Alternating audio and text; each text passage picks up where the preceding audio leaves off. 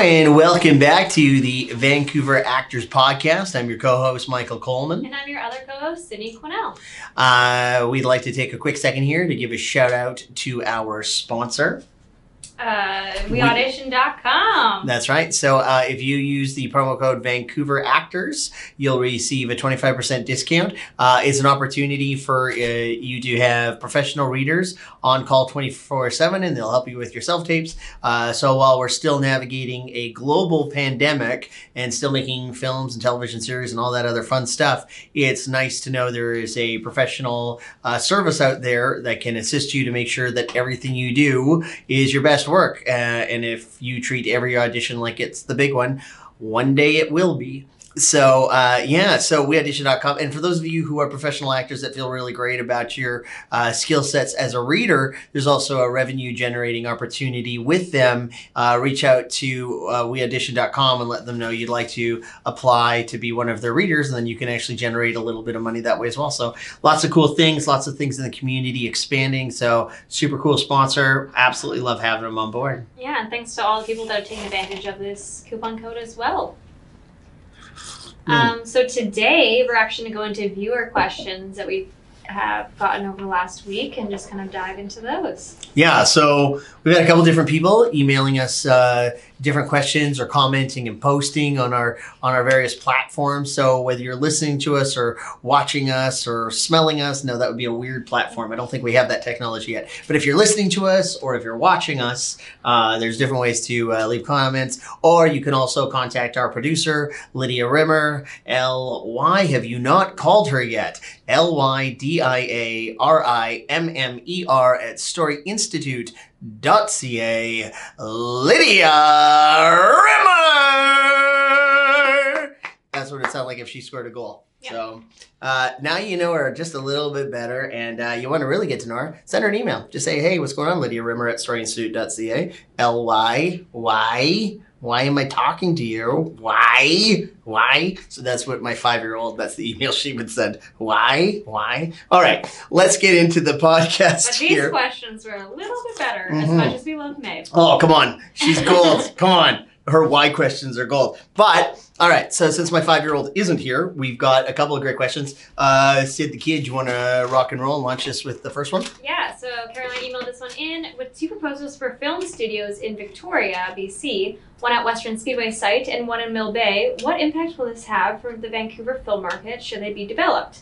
Great question. Fantastic question. Um, you know, I think it's. Uh, do you mind if I jump in? Uh, Sure, yeah, so, Thoughts on. Yeah, so I, I'm sure we'll go back and forth on this quite a bit. So one of my favorite things that we've seen in recent years is not only the expansion outside of the Vancouver market. Like I'm I'm old enough to remember when we were just doing Neon Rider and 21 Jump Street and stuff like that, and that's a long, long time ago. Probably a reference lost on anybody listening today. But there was a time where we were really just shooting just a couple shows in town. Um, but then eventually we started expanding the market out to Langley and Surrey, and we started building studios. And then Kelowna has absolutely launched and exploded. I filmed a couple movies myself over the last few years over in Victoria. Victoria's launching and expanding. So, you know, it's interesting. Vancouver's always seen as kind of the little tiny city compared to Toronto as two of the major film destinations in Canada. But it's nice that we haven't let our geographical boundaries of Vancouver proper dictate the amount of work we can have. So it's nice to see the expansion, diversification of our geographical areas, our talent pools, both on the crew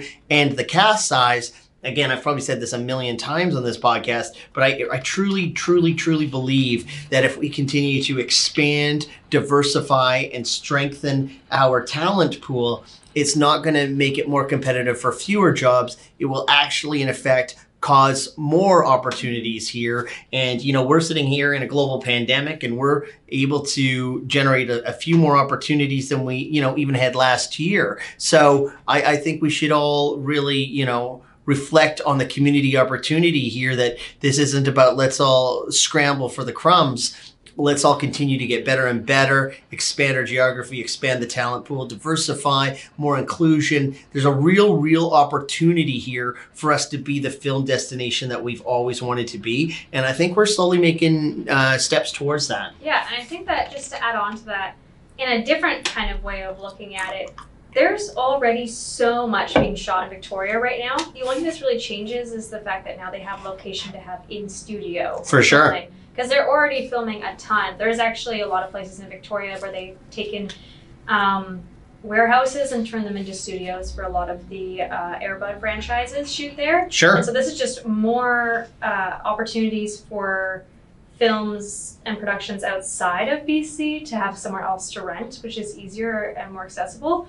As well as if it starts being more of a market there, they're going to stop taking people from Vancouver and paying them to come over there for like background because right now they pay for people in Vancouver to do background in Victoria and they put them in hotel rooms and everything. Whereas if it starts being a market there, then they're because I already saw this week actually there was three new agents popping up in Victoria, uh, which is crazy. It's amazing. Um, it's really cool. just this month. Yeah. It's such a beautiful area. It's such a beautiful part of our province. It's really cool to see, you know, and, uh, you know, I've had lots of family uh, over in Victoria and I get a chance to go over there quite a bit for either filming or family. It's just anytime anybody goes there, it's like such a lovely group of people. So, like, if you were going to like expand your market, what a cool thing to expand it with people that you're like, man, I really like these guys. I'd love for them to get to do what we do. And I think that it won't turn into like, oh, are you going to move to Victoria or Vancouver for film? It's kind of still on the same place, I would say. For sure. Like it's just like how when you say, "Oh, I'm filming in Vic- I'm filming in Vancouver area," like if someone wasn't from here, Yeah, filming in Vancouver, they're probably filming in Langley. for sure. Um, like maybe they're filming in Victoria. if they're lucky. Maybe Aldergrove or something even further. I don't know. But I feel like there's a lot of shows that you don't even realize were shot here. Like for years, I didn't know The Hundred was shooting here because they were in a studio for. For sure. it. When we shot Once Upon a Time, we shot it primarily out not only in Richmond, but Steveston, which is deep Richmond. And Mm-hmm. then we also shot it in like Fort Langley and uh, Tsawwassen and all over the place. So it's just, it's nice that we diversify. So the question is, with the proposals of two film studios, I mean, I think Sydney really nailed it with the fact that it's nice to have different locations um, and it's nice to have a willing community to accept the film industry into their uh, family and community. But as soon as you uh, build studios, you're able to control the environment. And when you control the environment, you can start filming uh, regardless of weather or regardless of noise or events or things like that. Again, going back to when we did Once Upon a Time, we actually recreated Granny's Diner that you had in uh, Steveston, but we also had one of those in Well, like Bridge Riv- Studios. Riverdale and Sabrina also have um, the inside of their schools. The first season, they usually don't make it into a set, and then they'll make it into a set For sure. once they have more money. Because they start using the actual school, then they remake the school in a studio.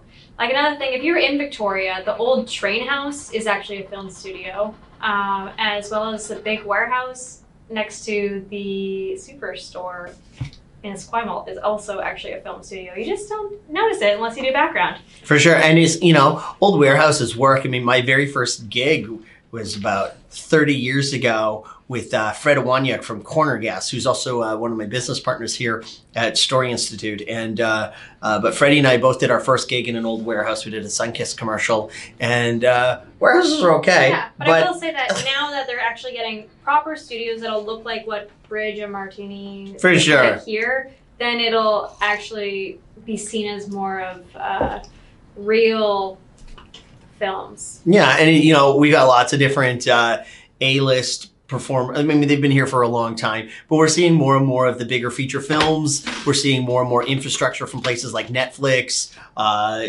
all the big hallmarks all over the place, the CW, uh, and, and and many many more. So we have a lot of different companies that are investing a lot in our infrastructure. So they're really creating opportunities for us to uh, build our own destiny. They're creating opportunities for us to create our own opportunities. And then the question is just what do we do with it? So, you know, um, the, what impact will this have on the Vancouver film market should they be developed? My instinct is that it will continue to allow us to grow as long as we continue to have people that grow with it. I mean, I think that's the part we have to remember is that we can't just get more cameras and we can't just get more trucks and we can't just get more locations. We have to have the local people here and we have a very competitive tax credit system that is one of the larger reasons that the American productions come up here. And if we want to continue to maximize that, we as a talent pool have to continue to strengthen and diversify and make sure we have enough people And to do all the jewel I just- jobs. The jewels. I was going to say the jewel. You don't have to do the Um, jewels. That's like a no theft thing. vaping.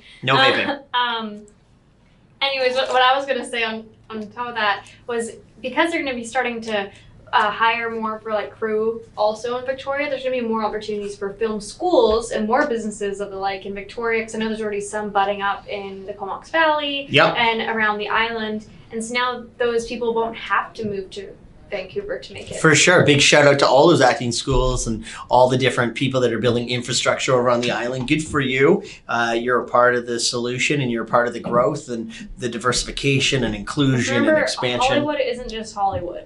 No. Hollywood is pretty much all of California. Yeah. So let's uh, let's have that same opportunity to build here. So uh, I think it's a good thing. I you know I also I love filming in Victoria. Like one of my favorite things. Um, the last I, I did a Sherlock Holmes thing over there, and uh, one of my favorite things was getting up in the morning, go for a walk around the water, and just you know yeah, just well, that was my college town.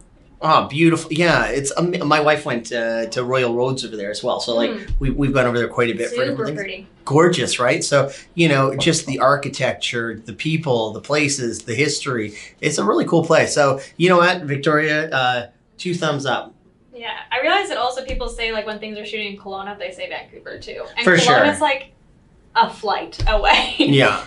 like, is a, a, a quick drive if you've got two young children and don't like putting them on planes, a which quick drive is about five hours. uh, taking them on a plane is about five years. That's true. It's a lot. It's a they're a lot. but I they're mean, like lot. it's closer than Kelowna and probably more affordable. So I'm excited to see what happens, and I hope I book something in Victoria so I can see all my besties from college. Yeah, and I, uh, I I always consider the ferry like Vancouver's Disneyland. Like I love the No, ferry. I do not. I I, love it. have to take it like three times. Oh man, the, you know what? You get on the ferry, you get yourself a nice legendary burger, you sit at the window, you you chill out. Don't chillax. romanticize those forty dollar trips. Oh. Sorry, BC Ferries. We already got into a Twitter Twitter fight once. All right, BC Ferries, I still love you. Uh, Sponsor me.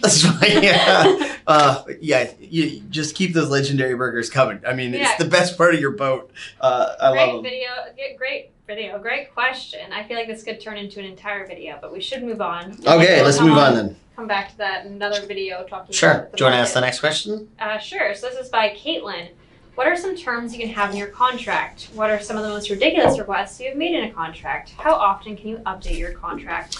These are um, amazing, fantastic uh, questions. So one of the, um, if I can jump in on some of this. So the first thing is, what kind of terms can you have in your contract? Literally anything. You can literally put anything you want in your contract because it's really just designing the relationship in the agreement. And as the industry continues to evolve, and we're seeing more and more opportunities for us to have different levels of diversity, inclusion, standing up for one another, I think you're seeing more and more people putting different riders in their contracts to make sure that they are involved in a culture or an environment that they want to be a part yeah, of. and I want to say really quickly, a lot of so what a rider is is that you when you have a contract and you go on tour is usually with the rider, and then the different dressing rooms have to have something in your dressing room when you arrive. And a lot of people have those. The idea of that people on tour have ridiculous riders is actually because if they see that you listen so much to having only like red M and M's, that means you probably set up their equipment properly so nobody Yeah. tries. Just like I, I just wanted to throw that out there for like the ridiculous comment in the No, it's because a lot of people do that for Yeah, you, you, you put a ridiculous thing in your contract because what it means is the other person reads the entire contract. I, I I mean I get it. If any of you have looked at a contract, the legalese is just it's it's an insane. And even as actors, you need to be looking at your contract. You should understand what all of it means. And I I, I bet most of us don't know. And it's you need to know. You need to know. So and if you're going to sign something, make sure you know everything that's in there. yeah. Like I've been on set for like when I very first started um, doing background. They send you, they give you a starter package on set that is like 25 pages if it's for a TV show, just Yeah. for background. 25 pages to give you five minutes to sign everything. How am I supposed to read all 25 pages? And then how? Why are you getting mad at me later?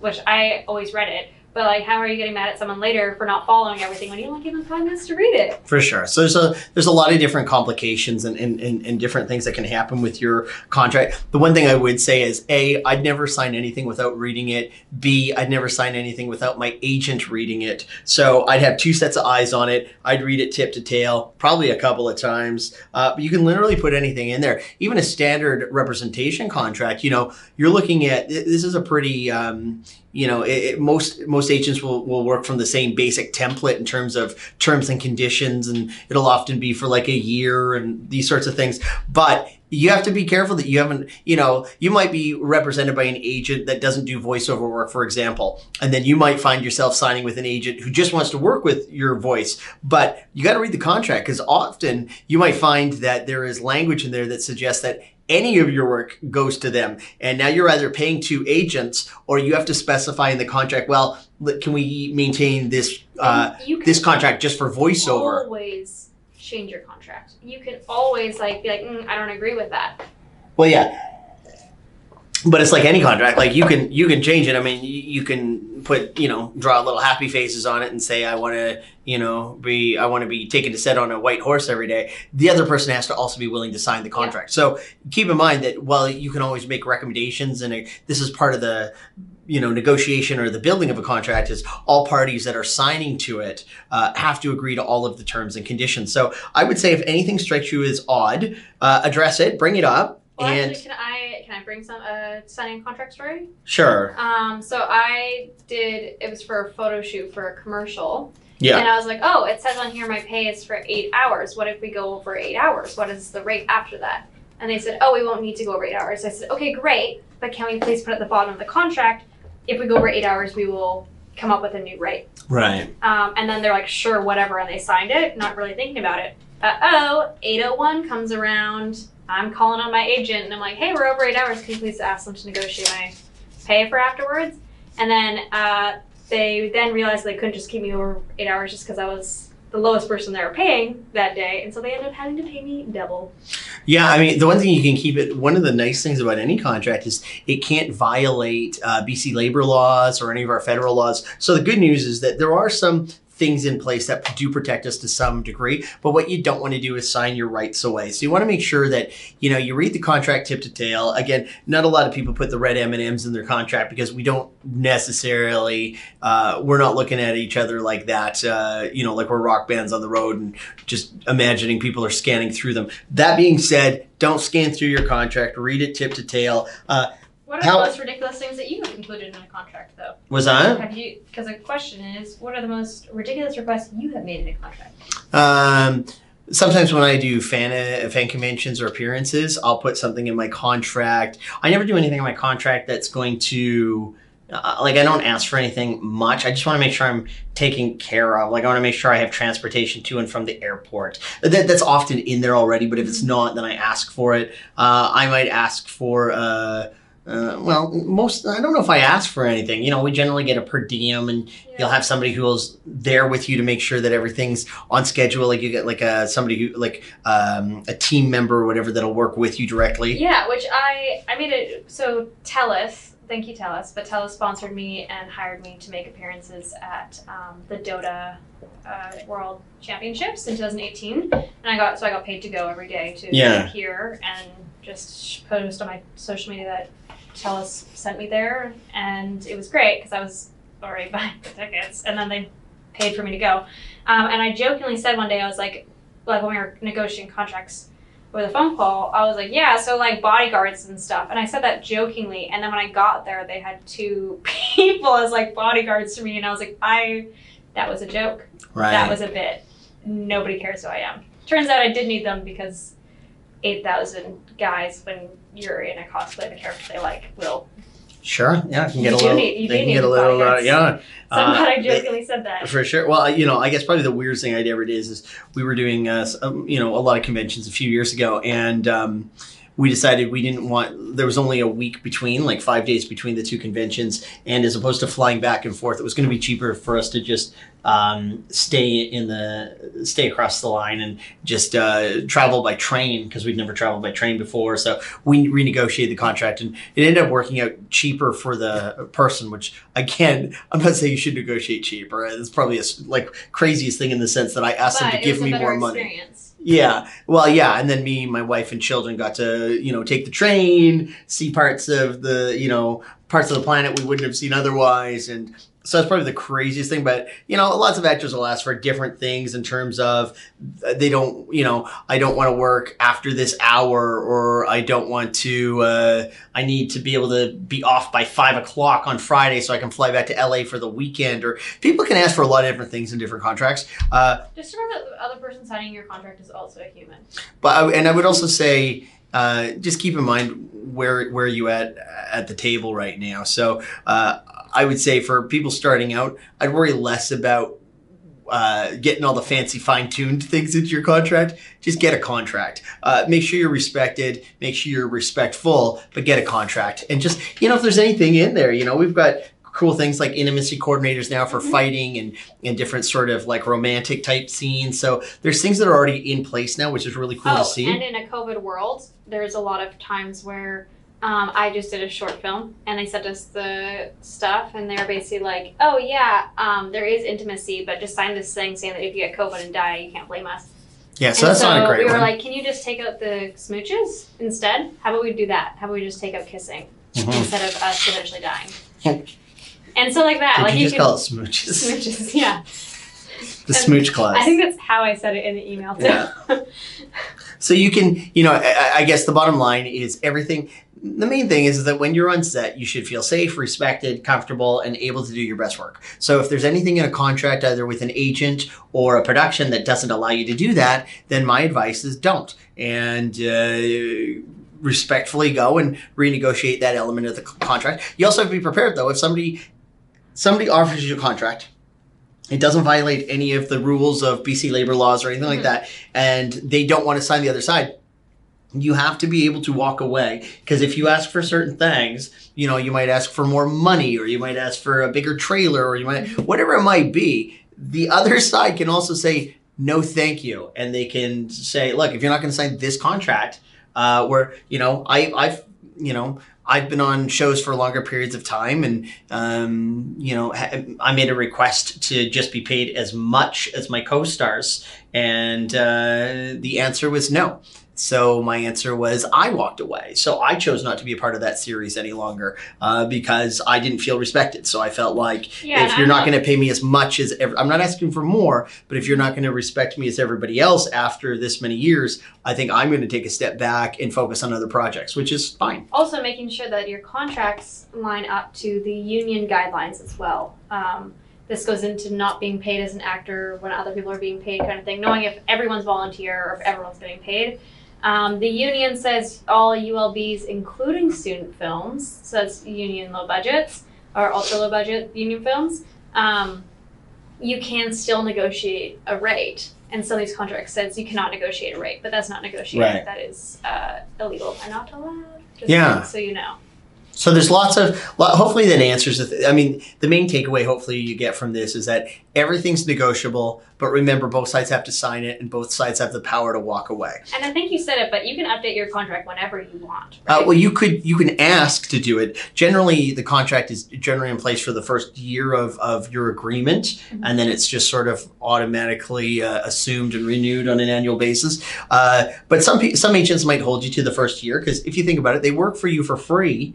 Uh, and they invest, you know, 40, 50, 60 plus hours a week in you. And if three months in you decide you don't want to do this anymore, well, you've just asked them to work for you every day for free. And they can, they have a case when they say, we don't want to let you out of your contract. That being said, you also have the ability to say that I'm not available for auditions any longer. So you you can both play hardball, but at the end of the day, if the relationship gets to that place, neither one of you are probably in the right relationship, and it's probably Yeah. best for you to both agree to, you know, uh, remove the contract from the relationship. Yeah, and I also want to add really quickly. Sorry, we're taking so long on all these questions, but with contracts right now, with a lot of popular shows, a lot of them say you have to have Twitter and you have to have Instagram, you have to have all this stuff. Um, I think that you said you've experienced that, where they. Uh, it's been highly encouraged in other projects I've worked on to be active on social media platforms. That being said, we'll see how that goes. I mean, I even most of the well, I'm not going to say that because I'm not going to speak out of turn, but I know a lot of people have people that manage their social media accounts for them because it's Yeah. a bit of a, a mind trap and there's not enough regulation, unfortunately, in in social media Well, I know platforms. that, so like my friend, um, her pilot was just picked up. Yay, Jess! Good, congratulations. But in her contract, she talked them out of having social media in her contract. Yeah, so you, you can again anything's negotiable. It depends on what people want to do, and some people like the social media, some people don't. And uh, you know, if it's important to the project, then you have to ask yourself uh, how important it is to you to have it or not have it, and they'll have to have that same equation. But if they say it's mandatory, you have to be prepared that you Yeah, might just you lose the use gig. it every day. Like even in the contract, it just says you have to be on it. Well, it depends on what for, the contract. I mean, for some people's contract that Sure, for them, sure. least. All I'm saying is that whatever the contract says, if you sign it, you're saying you're going to do it, and your word should be your bond. So if you're going to sign it, do it. If you're not going to do it, don't sign it. It's actually really easy. But at the end of the day, everything's negotiable. You need to feel safe. You need to feel respected. You need to be safe. You need to be respectful. Everything can be written down. It's better to know the rules of the universe in advance. It's better to know all the outstanding things that could happen so that you never get yourself into a situation where you're like, uh oh, this wasn't covered. Now, how do we handle this? Those are the conversations you never want to be in. You want to make sure that you always, even the wildest, craziest things, uh, you know, many people refer to it as building fences. Know where your land is and where your neighbor's land is and what all the rules of the neighborhood are. That way, no matter what happens in our neighborhood, cool, we wrote it down. So we never have to have a fight about it because we wrote it Mhm. down. So let's, why don't we have just the uncomfortable conversations in the beginning before it's actually uncomfortable? Yeah, and truthfully, if you have them in the beginning, they don't have to be uncomfortable. This is what I'm willing to do. This is what I'm not willing to do, or this is what I'd like to do. I'd prefer not to do this, or if we did this, I'd I'd like us to consider some different ways that will make it more uh, uh, confident for me, allow me to do better work, whatever the case may be. But there's a lot of different things that you can do to make sure that it's uh, it's all set. Yeah. Um, moving on to another YouTube question. I didn't get the name here, but thank you. Um, do the larger talent agencies have agents separated by department? I notice on some sites the profiles do not specify what certain agents cover. I.e., is it possible to have one agency for commercial and a different agency for theatrical? Is it possible to just sign for theatrical and nothing else? Also, are commercial departments split by union and non-union?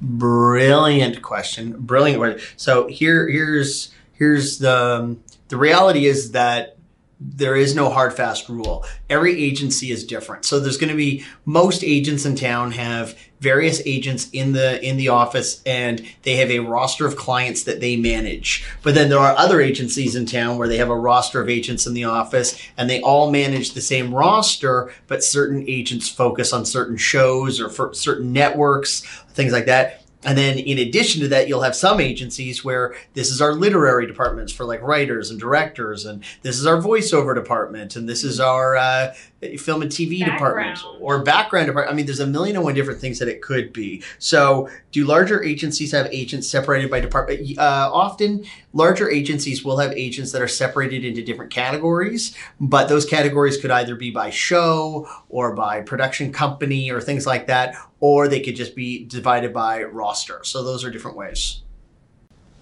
And in addition to that, uh, some of these larger talent agencies will also have assistants, or they might have uh, different people they work with, or you know, like some of the bigger ones, they'll have someone who just fo- focuses on the voiceover, and they will have a, a- selection of actors that all work within you know certain age or certain actors from this agent, from this agent, and from this agent, but all usually within the same agency. Now, if your agency doesn't have a department, like what a couple departments like literary or voiceover or specialty departments, so not every agency necessarily has that. And if you don't have that, then it is permissible in those cases to get a, a secondary agency. But I would make sure I was really clear with the other, with all the agents involved, Mhm. all of your business partners, that um, hey, just you know, my theatricals here, but they don't have a voiceover department, so I'm looking for somebody to look after my voice. So I'd like to bring That's it here. Um, one of our students, I won't say their name, but they got. Because it's Voldemort. You can say Voldemort. It's Voldemort. Um, Don't be weird about it. so Voldemort was. Oh my gosh, um, coming. Was it with one agency, and then they didn't mesh well with the principal agent, but they meshed well with the commercial agency, and the background agency connected to that agency, and so they left principal, but they're still there for commercial and background, and then they went to a different agency for principal, and both sides are fine. I gotta be honest, uh, that's unusual for me. I wouldn't do it. So Yeah. they can do it. I mean, you do whatever the hell you want. I wouldn't do it. Well, apparently the new agent didn't want to take them on for commercial. They just want to take them on just for principal. And Right. so they stayed for commercial with a different agent at that agency and then principal You, the other one. yeah, I guess you can do what you like. I've always Whatever works for you, I guess. Yeah. who you're working with. My advice though is I would, whenever possible, I would have all of my re- representation in one place. The only time I would make an exception is voiceover or literary. Those are the only two because those are such niche markets here in Vancouver where there's only a few people who really focus uh, in a bigger way on voiceovers or on literary. So those would be the two uh, things where I'd make that consideration. Everything also else, background because you don't have to say you don't want to have if you do background still when you're eh, but yeah, even then, my advice is like my advice is to do principal or do background. Like i i know this has been a thing forever, but you know, if you do background in a show, you're pretty much burned. So But yeah, so, So, if like- you are doing backgrounds, and a lot of people try to just do background for like movies, so they're not. burned, but then you're burned for the movie. I mean, again, like I think you're, I think you're end up playing a weird game at Vegas, and I'm not sure I trust the dice. So if you're going to be background, then I do background. If you're going to be principal, do principal. And then a lot of people will say, well, I need a revenue stream while I'm waiting for my principal work to come in. Great, we all do. We are big fans of multiple revenue streams, but I think that's the wrong revenue stream. I think it's, I don't think it's the best way. I think you, you, I think there's a lot of people that have dreams of grandeur that you know you want to be the background performer on set that somebody notices and says, "Hey, I think you're great and special. Do you want to have some lines next episode?" And in my 30 years, I don't know if I've ever seen it happen. I've seen it happen three times, Uh, but, sure, uh, uh, but that's for very specialized things. sure. I, I would say even if you've seen it happen, if that's your business plan, I'd say it's it's, Yeah. it's not a great business plan. I would uh, I would personally recommend picking one or the other. You need a day job while you're waiting for your principal work to come in. I think background work is probably the worst way to do it. I think background work is a great way to get on-set experience, understand the language, understand the culture, but it's I, I think people often see it as a gateway into principal work. I it's not like I've seen. I I don't think it's I don't think it is. I think it's a bad way to get into it. I'm in a lot of Vancouver actors groups, and everyone's like, "Hey guys, I just decided to start being an actor, so I'm doing background right now." And I'm like, "That's not how you become an actor. You become an actor from training." Well, it, with yeah, I mean, It's like saying, "Hey guys, I want to be a chef, so I started working at McDonald's."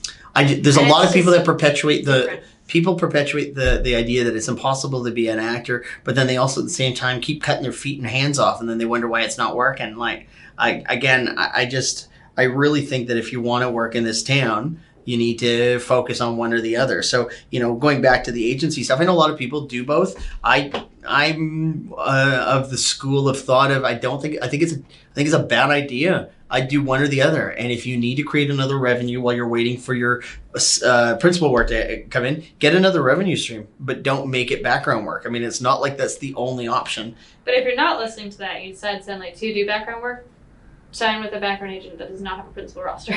For, for sure. Yeah. And that's, that's probably good advice. If you're going to do it, separate those things, you know, like So church and state, like really get those things as far away from each other as possible. so otherwise, like, your agent might know, like, oh, well, they're not working principal, but I know they have a good look for background, so I'm getting money from them either way. Which I'm not saying all agents think like that, but that could happen if you're.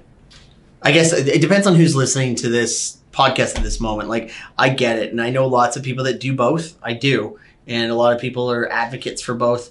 Personally, it's my personal belief is that I don't think it's a it's your strongest way in. I think it's. I think there's better ways to make money and there are better ways to create yourself so you're available for the on-camera stuff and there's better ways not to burn yourself. Like anytime you do ba- PA work, you make more money in a day than background, and you're on set too. But even then, I would advise don't do PA work. I would say if you're going to do any day job, don't do a day job that's not like don't do a day job in the film industry that's not acting. There's a million other ways you can make revenue, and we all know the film industry.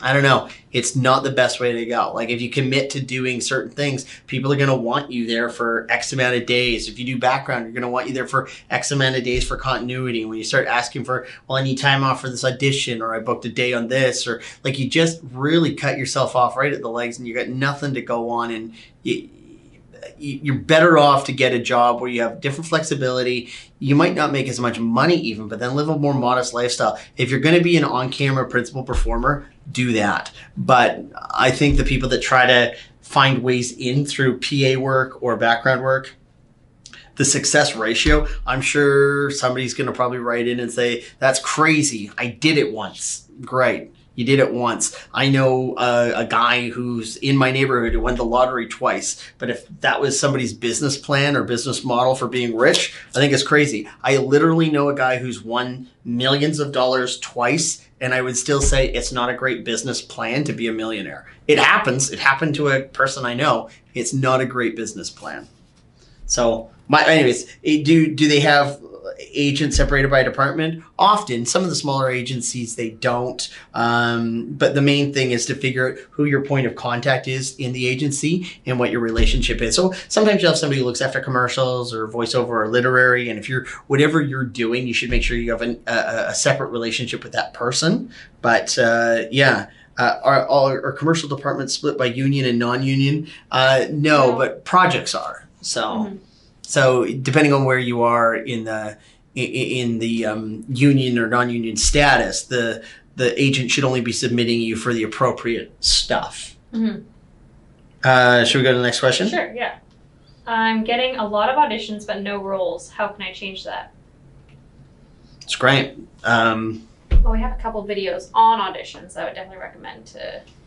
Yeah, there's a few things. I mean, one of the things that I think is really cool is I do think we actually have a really cool supportive industry. And I think right now in this pandemic, we're getting opportunities for more Canadians to be seen and more Vancouverites specifically. And I feel like the casting directors, I generally, you know, I really do feel like they cheer for us and they work hard for us. So I think we're getting more opportunities in, in, in many cases than we used to. So I think they're fighting real hard for us.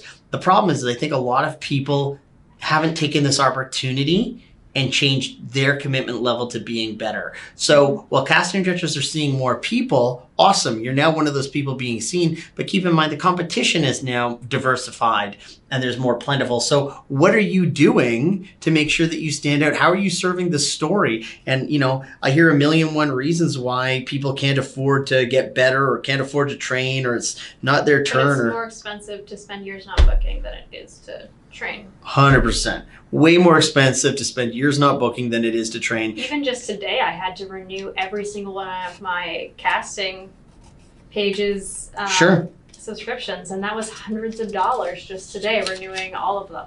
I think it's. I think I always find it interesting how much money and time we invest in this craft, and how many people then don't also invest enough energy into getting good.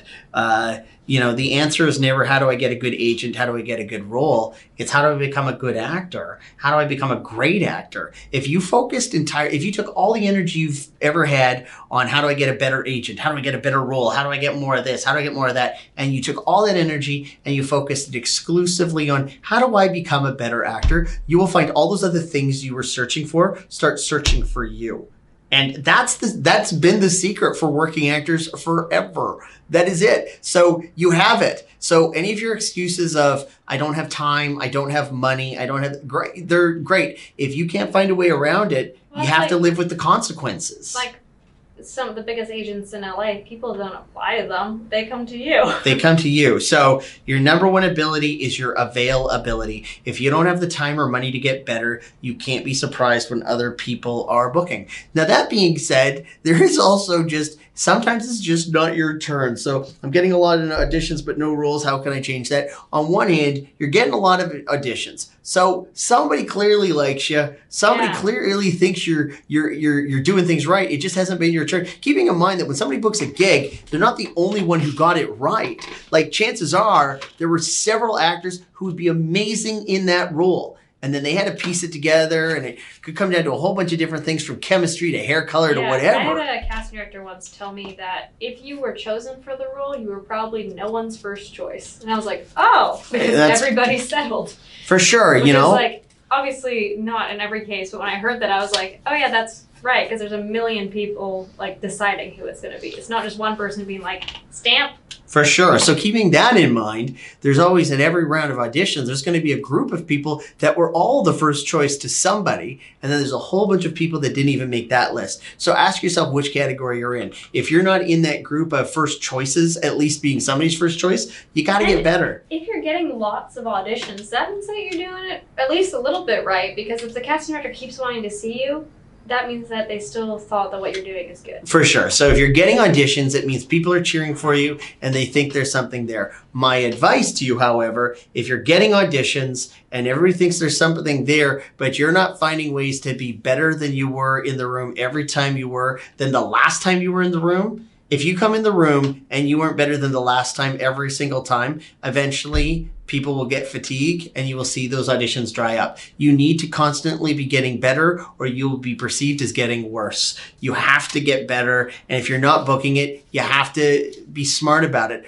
There's a lot of room in this town for smart actors. So make sure that if you're getting lots of auditions and you're not booking, uh, uh, what I'm not going to say is don't get feedback. You don't need feedback. If you're looking for feedback, you're looking for a bunch of subjective opinions. No different than what Sydney had just said in terms of, you know, if you book the role, there's a really good chance you were nobody's first choice. So don't look for how do I become everybody's first choice. That was never the answer. The answer was how do I get so good that when I self assess, I know my material was amazing. And I know I keep getting brought back into the room and keep finding different ways to get better and stronger so that you keep being invited back in the room. If you keep being invited back in the room, it will eventually pay off. And sometimes nobody likes hearing this. Sometimes you got to be patient. Sometimes it's not your turn. I'd say in my 30 year career, almost every cool thing I've happened, I feel like happened five years later than it should have. I feel like, man, I feel like I was ready for this five years ago on almost every single thing that's happened. So there is some value in just being patient, not realizing that your career's not six weeks long. Uh, I was going to take a shot at somebody. I'm not going to. That would have been so crappy of me.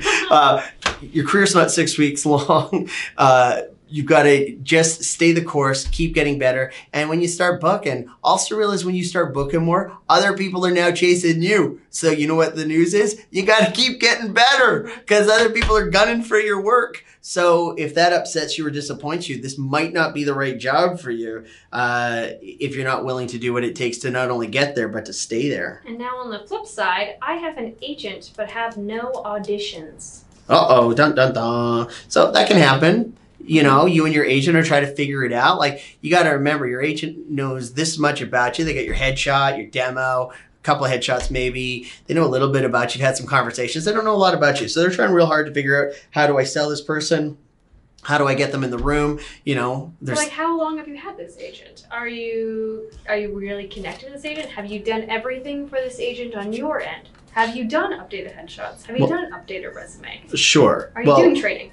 well, that's that's the thing. So what are what are you doing that gives you know an agent? Remembering that when an agent's submitting you for roles, there's you know dozens of agents all submitting for that role. And casting only has time to see so many people. So your agent has to find a reason why are you going to see my client or clients instead of other people's clients or clients? And what tools are you giving them? And if your tools are well i'm going to try really hard or i really want it or i think if somebody just saw my raw natural skill set honestly it's crap. It's not enough. It's just it's not nearly enough. And that's you those actors often uh, post on Instagram. I can't believe my agent just dropped me, and it's like, well, yeah, you, you didn't get better. You never tried, and you thought you were just waiting to you be discovered. Just have potential instead of actually working on that potential. Yeah. So, uh, and again, this is just a reality check that if you want to get good at this, there's lots of opportunities for people and your agents want to get you in there. Your agent doesn't want you to not. An agent that has you on the roster and doesn't get you in the room is working every day for you,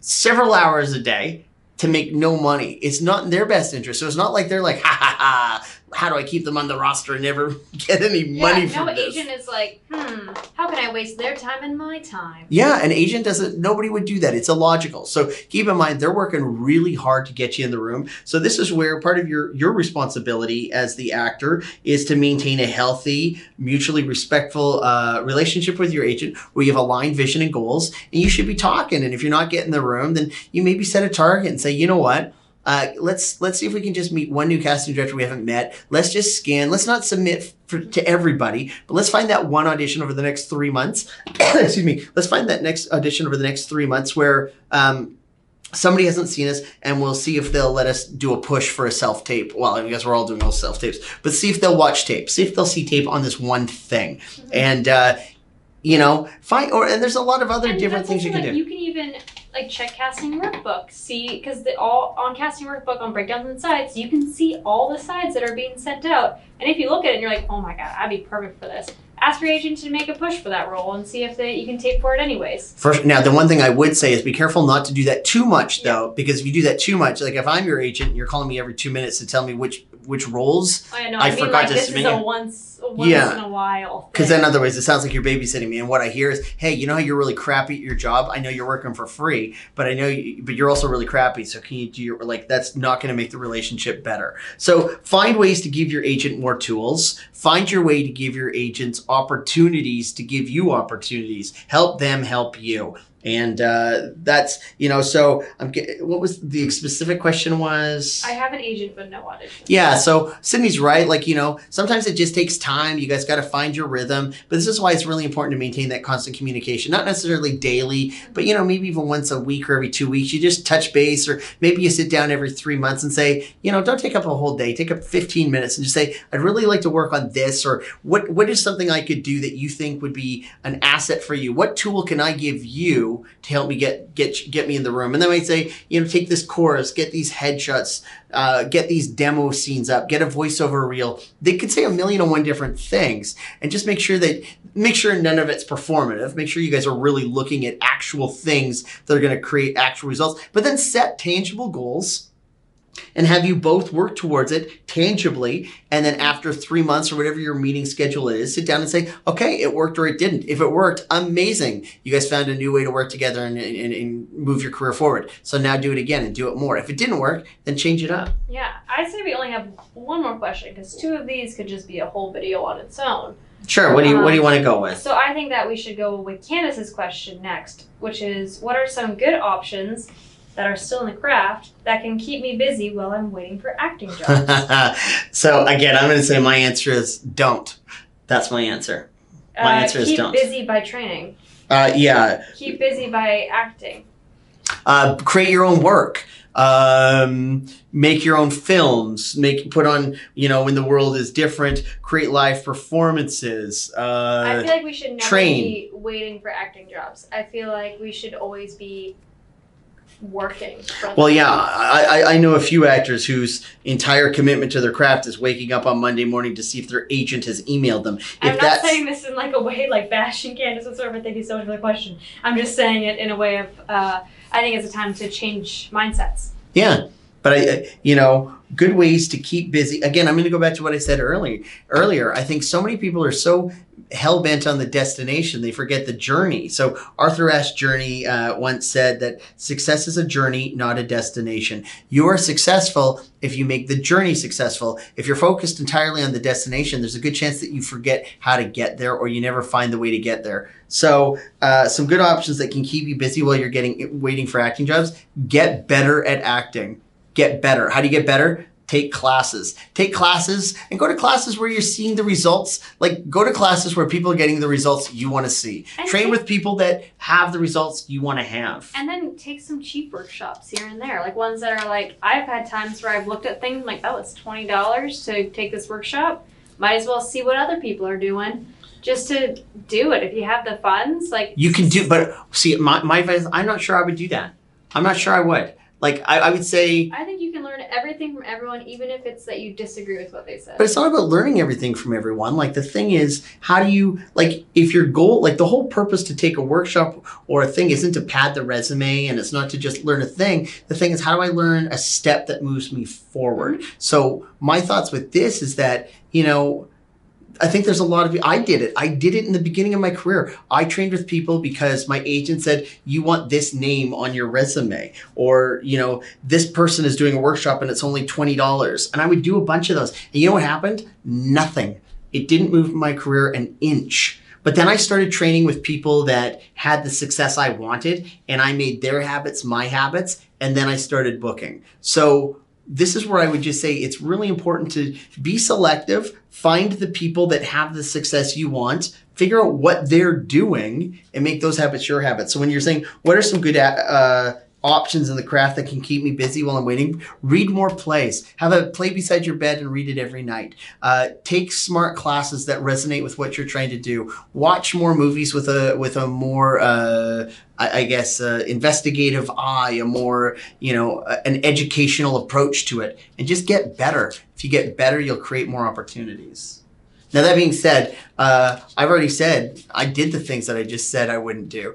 So I think everybody yeah. has to do what they have to do. I mean, I'm not saying skip a day of proper training to go and take a twenty dollar workshop and don't put it on your resume. But like, if there's an opportunity to go to one, it's good to meet other actors as long as you're not surrounding yourself by just people that are celebrating the false victories. That that and I guess that would be my one thing is that we do meet certain people that take certain workshops and it's you know it's kind of like it reminds me of Fight Club like the movie Fight Club where you know you've got Edward Norton uh, and Helena Bonham Carter taking all these different self help groups but they're not getting any better Mm-hmm. Like, and they're taking all these free things to get the coffee, to get the this, and that, and then they all what they end up is they get surrounded by a bunch of people that aren't getting better, and they're all in what should be things that get them better, but it's performative well, and it's not goal driven. Why I started taking some of them is because whoever you signed up with would send you a scene that they felt suited your headshot. So it was a way for me to see how other people looked at my headshot. I think that's very smart. See, that's to me, that's um, a brilliant reason to do it. Yeah, and I like honestly, a lot of them I hated it. I did like I didn't stay for the whole workshop, but I did my portion and left, but like yeah. kept my screen on. Um, but it's a good way to find out how people think of you, and a lot of them are pretty cheap online if you have the funds. If it's like excess, you're gonna go buy a Starbucks latte, and you can do a quick little monologue. Sure. But I, I guess the one thing I would want to say with it is, and you just you've already said it, but don't fool yourself into thinking that's training, or don't yeah. fool yourself into thinking that's again. I, I'm not even saying where you should train, how you should train. I'm saying find a way to be a better actor and don't allow yourself into that lulling yourself into that false sense of victory a lot of actors do by creating their own work or winning all these laurels at these independent film festivals and blah, blah, blah. They do all these things. But if you really look at their work, it never evolves and it never matures. And they haven't they haven't followed steps. I'm trying to think of a better word than the word that's in my head because it's not quite appropriate. Uh-uh. Uh Now I want you to say it. I'm not going to say it. Don't but it's just it. like a, just pretty much like a bunch of people just like patting each other on the back when no one's getting any better and they're just kind of doing the same scenes over and over again. Like, wow, good job, you did that scene really good. Good job, you did that scene really good. But nobody, it's. Well, yeah, that's the thing. You don't need the dopamine effect of the equivalent of somebody liking your post. Like, get better, learn how to understand story better, learn how to serve the story, learn how to be a smart actor, learn how, learn the different paradigms of how a, a script works, learn just keep learning, get better, and uh, that's how you stay busy um, while you're looking for acting jobs. But even more important than that, learn how to serve the story, and then stop waiting for somebody to invite you to the dance. Invite yourself. Now, once you learn the story, go make a short film. Get some people together, but make a good one. Make a good one and make something that you're proud of. Don't make a film where you say, uh, check this out. Now imagine if we had more time to make it. Or check this out. Imagine if we had better lights. Check this out. Imagine if we had better actors. Check this out. Imagine if we had better sound. Anytime I watch a thing, I don't want to imagine extra stuff. I'm watching your thing, so I don't have to imagine. I want to sus- suspend disbelief and pretend that what I'm watching is real. That's what I'm like. If you're telling me now I've got homework to do, here, watch this short film I did. The sound's terrible and the lighting's awful, and I need you to color this and hold it up every five seconds and pretend that was in the frame. I'm like, I'm not doing homework.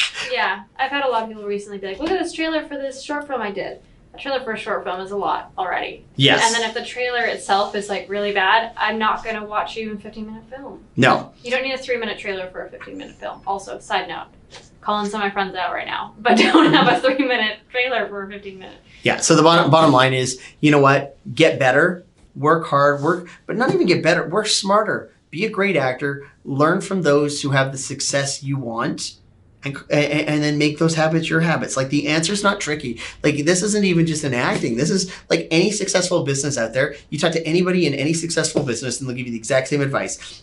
Build successful habits. Find people who have successful habits and make those habits your habits. That has always been the answer. If you're looking for, yeah, but that's not how I want to do it, or but I, I think it could work this way because it happened to my cousin's friend's former roommate once. Neat but it's not a plan. It's hoping.